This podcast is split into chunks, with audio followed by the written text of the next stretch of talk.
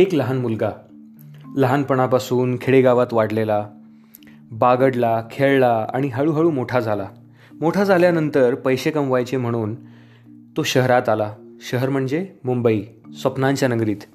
आणि तिथेच रमून गेला. मग हळू पुढे लग्न झालं.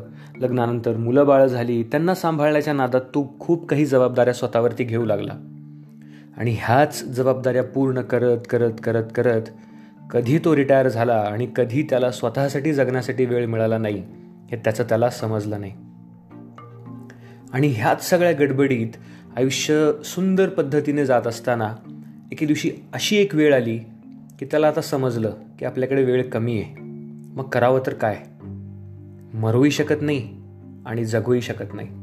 मग त्यांनी ठरवलं की आता जे काही आहे आपल्या मनासारखं सगळं जगून घ्यायचं असं काही करायचं त्या पर्टिक्युलर कामामुळे लोकांमध्ये आपलं नाव झालं पाहिजे.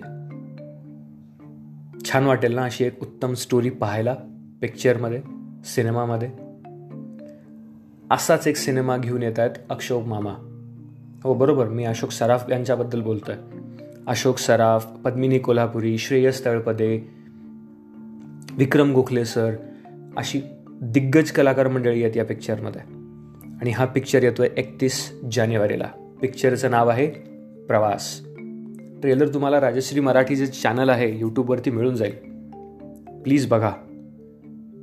आउटडोअर लोकेशन्स आहेत सिच्युएशन्स आहेत. खूप साधी अशी गोष्ट आहे बट ती चांगल्या पद्धतीनं मांडण्याचा प्रयत्न केला आहे आणि एक चांगला प्रयत्न आहे. नक्कीच आवडेल तुम्हाला. थँक्यू